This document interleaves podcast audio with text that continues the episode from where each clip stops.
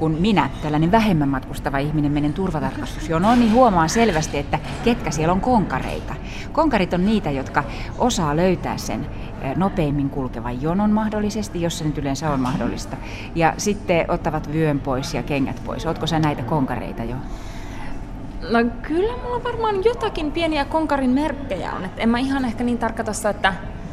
No kyllä mä Helsinki-Vantaalla sen aina kysyn, että kummassa päässä kenttää on lyhyempi jono, kun niillähän on se kaksi ja toinen on huomattavasti hiljaisempi siellä toisessa päässä. Sen mä yleensä aloitan kyllä sillä kysymyksellä ja sitten mä siitä jatkan. Ja joo, on mulla yleensä, no ei mulla vyötää ole pois eikä tollaista, mutta kyllä mä aika riprap varmaan siinä jo meen. Mä enemmän huomaan tuon konkariuden niillä, jotka matkustaa paljon, kun ne sitten niinku jättäytyy. Tavallaan jos mennään bussilla lentokoneeseen, niin ne jättäytyy viimeiseksi siihen, niille jätä sinne penkeille, että ne pääsee niinku viimeiseksi siihen bussiin, jolloin ne on ensimmäisenä ulos siitä bussista, kun mennään lentokoneeseen. Tai sitten, että mennään tai sitten kentälle päin, että ne pääsee sitten ekana ulos siihen. Eli onko sulla mukana enemmän kuin käsimatkatavarat, kun matkustat tätä väliä? Tämäkin on aika strateginen kysymys. Tämä on strateginen kysymys. Mulla ei ole siis niinku kämppää Helsingissä omaa, niin siinä mielessä, että jos mä oon pidemmän ajan, niin sit en pelkillä käsimatkatavaroilla, koska sit mä kuitenkin käyn vähän urheilemaan ja kaikkea, niin ei ne sitten kaikki mä huomioon tietokoneet ja iPadit sun muut systeemit mukana, niin mä luulen, että kilomäärällisesti se ei ihan pääse siihen. Mutta ei mulla kauheankaan niinku painavaa matkalaukkua, mutta ei ole aina. Mutta välillä jos on niinku vähän yli viikonlopun, niin sitten vaan tietenkin käsimatkalla. Niin, että on tärkeää päästä ensimmäisenä koneeseen, että saa ne käsimatkatavarat varmasti hyvään paikkaan. Ja sitten vielä tähän, että mullahan on kohta se 25 lentoa täynnä vai 24 lentoa täynnä, sitten mä saan sen silverkortin, eli sitten mä pääsen suoraan siihen fast track jonoon, mitä mä olen tässä odotellut jo pidempään, niin sitten tämäkin huoli poistuu, että tarvitsee kentällä olla kauheasti aikaisemmin. Mutta siis ota kahvia, hyvä ihminen, ettei jäähdy. Mutta matkustaminen on nyt tällä hetkellä sellainen tosi tärkeä asia. Näyttelijä Jenni Banerjee, kuinka tarkasti sun täytyy elää symbioosissa sun kalenterin kanssa juuri nyt? Aika tarkasti symbioosissa varmaan, että on sitten ajoissa kentällä kummassakin päässä ja sillä tavalla ratkaista, että olisi jotenkin järkevän mittaisiakin aikoja sitten per maa, että... No sanotaanko pahimmillaan siis niin kerran viikossa lennän ensi takaisin. Millä tavalla se Salattujen elämien kanssa sitten toimii, kun kuitenkin asut myös Englannissa? Tai siellä on ilmeisesti pääkoti tällä hetkellä. Joo. No siis Salatut elämät on ehkä lähinnä, varmaan jollakin tasolla lähimpänä 9-5 työtä niin näyttelijän työllisesti, miten voi olla. Että siinä, niin se on periaatteessa kuvaa arkiviikot, ei viikonloppuja ja sitten... Harvemmin menee yli 7 illalla ja aloitetaan 7 aamulla ja ei tietysti sit per näyttelijä ole mitenkään koko päivää useinkaan. Niin siinä mielessä sen ehkä, että yleensä voi aina laskea sen varaa, että se viikonloppu on, sen on sitten kotona ainakin. Useimmiten on ollut niin, että olet saattanut olla täällä viikolla ja sitten mennä Englantiin viikonlopuksi. Mulla on periaatteessa, että monesti mä oon semmoisen niin keskiviikko-perjantai suurin piirtein täällä ja sitten lopun aikaa sitten kotona. Mutta sekin sitten vaihtelee, että sitten mä oon sen aikatauluttajan kanssa on aika hyvin sumplattua, että se menee sitten silleen järkevästi, että välillä mä oon sitten niinku pidempää viikkoa täällä ja viikonlopun yli ja niinku loppuviikko, alkuviikko sitten voi olla vähän pidempää sielläkin päässä, että miten sen sitten kulloinkin järkevästi saa ne rakennettua. Kuinka yllätyksenä se tuli, että kun viime syksynä päätit muuttaa Englantiin, että nyt sitten saitkin tällaisen näin oikeastaan ison pestin täältä Suomesta? Niin, ihan yllätyksenä, että en mä ollut mitenkään tietenkään siinä vaiheessa tiennytkään, enkä varautunutkaan siihen, että... Mut sit mä olin jo ehtinyt Suomessa kaikista asunnoista luopua ja kaikki ne muutot sinne päin tehnyt ja muut, niin ei mulla sitten ollut myöskään siinä vaiheessa sit se ajatus, että mä niinku tänne muutan. Ja sit me saatiin sovittua semmonen niinku sopimus, että mulle on niinku, että jossain määrin järkevää. Ja eihän se tosiaan ole kuin 2-3 tunnin lento, että verrattuna siihen, kun mä asuin siellä Nykissä, niin se oli huomattavasti pidempi. Ja sitten ne jetlagit on ihan erilaiset kuin tuommoinen 2 tuntia, niin eihän se silleen tunnu missään. Jenni Banerjee, sinua tituleerataan ehkä nimenomaan elokuvanäyttelijäksi. Teet töitä kameran kanssa. Mm-hmm. Ootko itse miettinyt sitä, että mikä ero siinä on? Onko yleisö elävä yleisö vai siellä kameran takana? Niin, Mähän nautin myös hirveästi teatterilavalla tekemisessä ja siellä Nykissä, kun mä asuin, niin siellä teinkin paljon teatteria ja Suomessakin on joitakin juttuja tehnyt, että mulla joku opettaja joskus sanoi, että elokuva on enemmän kaulasta ylöspäin ja teatteri on enemmän kaulasta alaspäin, missä se ilmaisu pitää näkyä. Se on mun mielestä yksi niistä eroista. Toinen on, että teatterissaan toki saat näytellä sen draaman kaaren. Niin kuin kokonaisuudessaan joka ilta. Ja elokuvassa sit monesti se on vähän semmoista palapelin rakentamista harvoin kuitenkin, kun kronologisestikaan tehdään. Että sit tulee kokonainen ehyt henkilö ja seuraava kohtaus on niin kuin soljuvasti seuraa silloin sitä edellistä. Että itse on vähän enemmän sellaista niin kuin tilkkutakin rakentamista jollain tavalla. Plus, että niin kuin monesti niin teatterissa silloin kaikki niin tunteet ja kaikki tulee hirveän orgaanisesti siitä, mitä kaikkea on tapahtunut jo aikaisemmin siinä koko sen illan ja vedon aikana, kun sitten taas elokuvassa sä näyttelet niitä niin hetkiä enemmän. Et totta kai niin se on niin huomattavasti etua, se henkilökin on niin vahva siinä alla. Mutta mä nautin kyllä hirveästi niin molempien tekemisestä. Et elokuvaa mä oon nyt niin vähän kyllä itse asiassa ikäväkin, että mä oon nyt jonkun verran tehnyt TVtä myös, mikä sinänsä on myös kiinnostavaa, koska siinä se jotenkin se draaman kaari on vaan niin kuin maksimi pitkittynyt niin kuin ihan äärimmillään, että eihän se tavallaan koskaan niin kuin välttämättä tuommoinenkaan niin salatut elämät, niin milloin se loppuu, tai eihän voida, että se on niin kuin jollain tavalla niin kuin sitä, että eletään ihmisten elämää ja sitten ei kuitenkaan sitten rakentaa niitä koukkuja, että mikä on mielenkiintoista ja mitä kaikkea voikaan ihmiselle tapahtua, että se on kaikkea, niin sen televisio, varsinkin tuonne pitkä sarja on ihan oma eläimänsä. Kuinka tuollaisessa esimerkiksi nyt Salatut elämät, joka on alkanut ties koska toistakymmentä vuotta sitten, kauan aikaa sitten ja jatkuu hamaan tulevaisuuteen. Teet tällä hetkellä lääkärin roolia, olet Katariina. Joo. Ja saattaa olla, että olet 4 päivää putkeen kuvauksissa, teet joitakin omia kohtauksia, mutta et välttämättä siitä kokonaistarinasta tiedä mitään. Kaipaatko sitä, sen kokonaistarinan seuraamista, vai onko sillä merkitystä? No mä oon miettinyt sitä totta kai niin kuin välillä, että jos lyödään, niin kuin, että mä oon toki niin kuin vierailemassa ja mulla oli niin kuin sille jonkunnäköinen selvyys ja sille henkilölle oli tapahtunut jo aika pitkältä, varmaan mikä on poikkeuksellista niille, jotka siinä aloittaa ihan uusina, niin välttämättä tiedä yhtään niin laajasti henkilöstään kuin minä tiesin. Mutta totta kai niin kuin, onhan se niin kuin jännä, että mihin se kulkeutuu sen ihmisen tarina, mutta toisaalta eihän mekään tässä tiedetä, mihin meidän tarina kulkeutuu ensi viikolla. Mä oon jotenkin yrittänyt ajatella sen niin, että mä kuitenkin vaan näyttelen sitä sen ihmisen niin kuin läsnä on siinä hetkessä ja näyttelen sen tilannetta just nyt ja sitten jotenkin yritän niin kuin oikeuttaa ne sen teot jotenkin tai valinnat sitten sen mukaan. Et onhan se niin kuin toisaalta se on äärimmäisen kiinnostavaa, koska samahan se on niin kuin elämässäkin, että ei tiedä. Et jossakin on lukenut jotain näitä metodin näyttelijöitä, niin on joskus näytellyt niin, että ei ne olisi lukenut sitä käsikirjoitusta, kun ei halua menettää sitä, että mä rupean ennakoimaan mun näyttelemisessä, mitä tällä ihmisellä tapahtuu.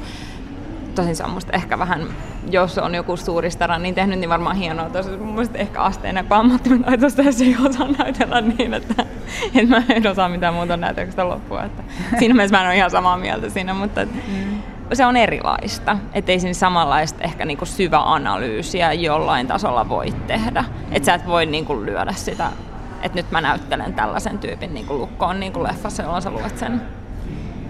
Olit opiskelemassa joku aika sitten New Yorkissa Actor's Studiossa. Mm. No onko tässä nyt kysymyksessä sama paikka, josta James Lipton tekee länsirannikolta näitä ohjelmiaan? Joo, sama. Se oli silloin sama koulu. Mikä oli semmoinen mieleenpainuvin oppi, jonka sait sieltä? No sehän niin kuin mullisti kyllä mun niin kuin aika pitkälti ajatuksen näyttämistä. Tai vahvisti hirveästi sitä, millä tavalla mä koen mulle sopivaksi tavaksi näytellä. Jos on jo tekee hirveän kestistä jotain tietokonepeliä, mitä mä oon tehnyt, niin silloin ne opit voi vähän niin kuin heittää nurkkaan. Mutta siinä on niin kuin sellainen henkilökohtaisuuden ja sitten sen oman mielikuvituksen ja sitten niiden annettujen olosuhteiden yhdistäminen ja kaikki sen, mitä se tuo sen. Niin siinä on jotain hirveän hyvää siinä kombossa, koska silloin siitä sun niin kuin taiteesta tulee jotain sellaista, minkä vaan sinä voit tehdä eikä kukaan muu voi tehdä, että kun jokaisella yhdistyy, suodattuu se oma itse rakennettuna siihen henkilöön ja muuhun. Niin se oli mulle niin kuin tosi jotenkin käänteentekevä koulu. Olitko sellainen pieni tyttö, joka lapsena otti äidin vaatteita ja leikki hienoa rouvaa, tai olitko koulussa tekemässä näytelmiä ihan kaikkiin luokkajuhliin sun muihin? No kyllä se on jälkimmäinen ehkä enemmän, että kun se oli aika vielä semmoista niin kuin lasten leikkimispohjalta, että en mä jotenkin ajatellut, että musta koskaan tulisi näyttelijä. Se oli enemmän sitä, että me tehtiin niitä näytelmiä ja mä yleensä niin kuin ohjasin ja käsikirjoitin niitä ja näyttelin ne miesroolit, joita kukaan muu ei halunnut näytellä, jos ei pojat suostunut mukaan. Ja kaiken maailman niin kuin vaihto-oppilaus murhaajaa ja kaikkea keksittiin. Meillä oli ihan rankkoja aiheita, Cape Fearin innoittamina. Näitä ihan tiukoja. Jotenkin vähän jotain puoliseksistisiä lentokonetarinoita. Se ihan niinku hulluutta. Kaikkea mitä oli kattonut, niin niitä me tuotiin sitten lavalle ja esitettiin sitten koko koululle. Otitteko videolle? Ei otettu. Harmi. Niin, tosi harmi. Olisi tosi ollut hauska nähdä. Eli se ei välttämättä ollut sitten niin kuin suurten haaveiden toteutuminen, kun huomasit, että hyvän aika mähän teen tätä työkseni. Niin, ei ehkä sillä tavalla, että mä olisin sitä jotenkin lapsesta saakka. Että varmaan ehkä, jos mulla olisi jotenkin ollut semmoinen, että mä olisin jotenkin ylipäätänsä ajatellut, kun mulla ei ollut suvussa muita näyttelijöitä ja muuta semmoista, niin mä jotenkin ajattelin, että varmaan niin kuin akateeminen ura on se, mitä niin kuin tehdään. Mä jotenkin hirveästi silloin pienenäpänä niin kuin kyseenalaistanut sitä. Plus, että mulla on niin kuin se jännä yhdistelmä, että mä oon toisaalta aika niin kuin ujo. Ja sitten toisaalta mä oon aika, niin mä häilyn semmoisella introvertti-ekstrovertti varmaan sillä rajalla siellä, että kumpa on nyt sitten meenkin. Niin sen takia mä en ehkä ollut sit myöskään se kaikkein välttämättä aina se ekstrovertein siellä sit lukiossa enää joka näytelmässä. Mä kävin Tampereen ilmaisutaidon lukioon, että joka näytelmässä siellä on, niin sit mä en edes ehkä uskaltanut toivoa sitä, että musta voisi joskus sit tulla näyttelijä. Ja sitten mä jossain vaiheessa ajattelin sitä, että se lakimies oli mulla aika vahvana ja sit se filosofia sit tuli jossain vaiheessa lukiossa kanssa, että se rupesi vähän pehmentää sitä mun linjaa. Mutta joku kutsumus se on ja joku semmonen, että mistä mä saan sit ääretöntä nautintoa ja tyydytystä myös ja kokee nyt, että en mä oikeastaan mitään muuta olisi voinutkaan tehdä. No kuinka suuressa roolissa sinun luonteessasi sitten on tällainen taiteellinen boheemius? No aika suuressa luonteessa. Varsin suuri, että mä yritän kyllä olla niinku siis semmonen niinku ihan niinku järjestelmällinenkin ja aikaa saava, mutta mä oon niinku tosi niinku tunne ihminen niinku, että nimenomaan sillä introvertti ekstrovertti tasolla, jos mietitään vaikka Jungin tätä persoonallisuuspsykologiaa, niin siellä just sillä rajaviivalla, mutta molemmat on sitä tunneihmistä, että se härki-ihminen on varsin siellä vastakkaisessa maalassa, että siinä mielessäkin, mutta mä yritän harjoitella sitä semmoista kurinalaista puolta itsessäni. Kuinka se näkyy käytännössä? Kirjoitat nykyään aika paljon. Onko sinulla tietokoneen tiedostot huiskin haiskin vai onko se ihan tarkasti talletettu? Tiedät tismalleen, missä mitäkin on talletettu. No just nimenomaan, että siellä on se 1.1.1 versio, 1.2. Sitten vähän eri nimellä, niin kuin vähän iso kirja ja siellä on lopussa 1.2. Ja sitten mä oon loppujen lopuksi siis, mikä se näistä oli, ja sitten mä luon kaikki läpi. Ehkä tässä tää loppu oli nyt vähän erilainen. Nyt ei ole kauhean järjestelmällistä. Mä kyllä niin kuin yritän. Mä oon ostanut mun iPad-appeihin niin kuin sen to-do-listat. Että mä yritän, ja sitten mulla on siellä niin kuin full focus ja niin kuin 30 minuutin taskit ja sitten nopeat. Mä yritän silleen, että pistää niitä asioita sieltä ja niin kuin jopa niin kuin maileista sit suoraan niihin mun tasklisteille, että mä en unohtaisi niitä tehdä. Mutta vähän se tuottaa haastetta. Mä joka kerta kyllä taputan itteeni olkapäällä, kun mä oon osannut jonkun semmoisen. Niin, että hyvä Jenni. Hyvä nyt Jenni, meni. Entäs sitten, jos käy niin, joskus sillä tavalla hypoteettisesti niin voi käydä, että jotain häviää. Niin. Millä tavalla suhtaudut tällaisiin tilanteisiin, kun esimerkiksi jotain eilen kirjoitettua ei löydykään, ei mistään? No kyllä mä aika sitkeästi sitä niin kuin sit etin ja yleensä sit harvoin se sit on niin kuin kokonaan kadonnut. Joskus on käynyt, että ei ole löytynyt ja kyllähän se nyt vähän sitten niin kuin harmittaa, mutta ei siinä sitten kun uusi mieli vaan sitten uutta ja jotenkin luottaa, että se on jotenkin vielä siellä. Mutta räiskytkö? Kyllä mä vähän saatan räiskähtää. En hirveän pahasti aina, vähän riippuu. Hetkinen, Manchesterin lähellä on kotisi Englannissa, eikö? Joo, mulla on siis sekä Lontoossa että Manchesterissa. Että siellä Manchesterissa mä vietän lähinnä vapaa-aikaa, Lontoossa on sitten nämä työkuviet. Kun kirjoitat englannissa, saatko flown? Se riippuu, mutta ihan hyvin, niin, et ei siis niin kuin päivittäin välttämättä aina onnistu, mutta kyllä se sitten onnistuu. Et nyt mä oon huomannut, että nyt kun mä oon niin paljon ollut tätä reissaamista, niin mä en ole ihan semmoista samanlaista saanut kuin mikä oli tuossa ehkä viime syksynä, että jotenkin selkeästi ollut vähän väsynyt. Miltä se tuntuu, se flow-kirjoittamisessa? Sehän on ihanaa sitten, kun se tulee. Se on tosi mun mielestä ihanaa, että se tarina rupeaa kertoa itse itseään. Olet saanut apurahan käsikirjoitukseen. Joo. Voitko paljastaa, minkälaisesta tarinasta on kysymys? Joo, se perustuu Harold Pinterin sen Homecoming-näytelmään.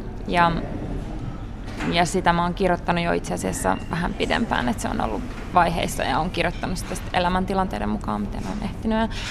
Ja jotenkin mä oon itselleni aika armollinen tuon kirjoittamisen kanssa nyt, koska se on kuitenkin mulle semmoinen asia, että mikä on semmoinen uusi juttu, ja niin mä jotenkin annan itselleni armoa siinä tahdissa.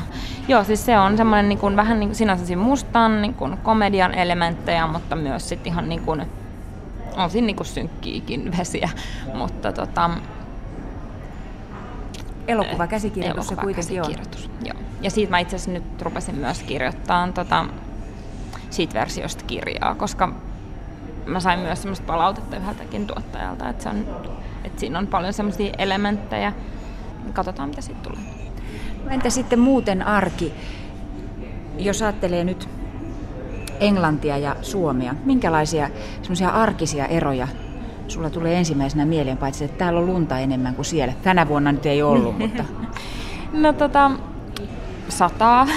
Mutta mä toisaalta niin ihan on oppinut siitäkin tykkään, että se jotenkin tottuu, että se kuuluu Englantiin ja sopii ihan sinne. Sitten siellä on myös ihan kauniitakin kevätsää. Mä rakastan Englannissa sitä Peak Districtia ja Lake Districtia, jotka jossain ihan niinku kilometrinkin korkuisia vuoria siellä toisessa. Ja tykkään tosi paljon mennä sinne vaeltaa ja rauhoittua ja mietiskeleen. Ja on siellä yksi oma pentu, koira. Oh. No, ja sen mä sain joululahjaksi semmoisen chihuahua-pennon. Ja sitten mun miesystävällä on toinen, niin niitä on niinku 2 tyyppiä, kenen kanssa sit voi ulkoilla paljon. Et mä jotenkin tykkään, mä tykkään Englannin maaseudusta hirveästi. Et Lontoossa mä tykkään kyllähän siitä niinku suurkaupungin sykkeestä. Ja ei se nykin voittanut ole, mutta mutta jotenkin mä nautin Englannista. Mä tykkään niistä sunnuntai-lounaista ja niistä carverista, kun niitä on niitä kaikki erilaisia kalkkunoita ja muita ja sit niitä vähän ylikypsyneitä vihanneksia ja muita. Et niissä on paljon mä tykkään jotenkin niistä iltapäivätee-asioista ja teestä ja siitä jotenkin siitä saaren raikkaudesta. Kun kuitenkin oot tällainen reissaaja-ihminen, niin ootko huomannut itsessä sitä, että on jotakin tiettyjä rutiineja, joilla otat sen uuden paikan haltuun? No joo, mä oon jotenkin varmaan kuunnellut jotain mun siskoja ja äitiä, jotka sanonut, että kun otat sen kampaajan sieltä ja kuntosalin tai jonkun tämmöiset niin harrasteet ja semmoiset perusjutut. Rupeat käymään vähän jossain tunnilla. Ja ne on itse asiassa ihan oikeasti semmoisia asioita, mitkä kyllä niin kuin auttaa, että luo reippaasti ne rutiinit siihen uuteen paikkaan. Ja semmoiset kahvilan, missä käy aamukahvilla. Ja, että on niin kuin semmoisia asioita, mitkä vähän siihen juurruttaa siihen uuteen paikkaan.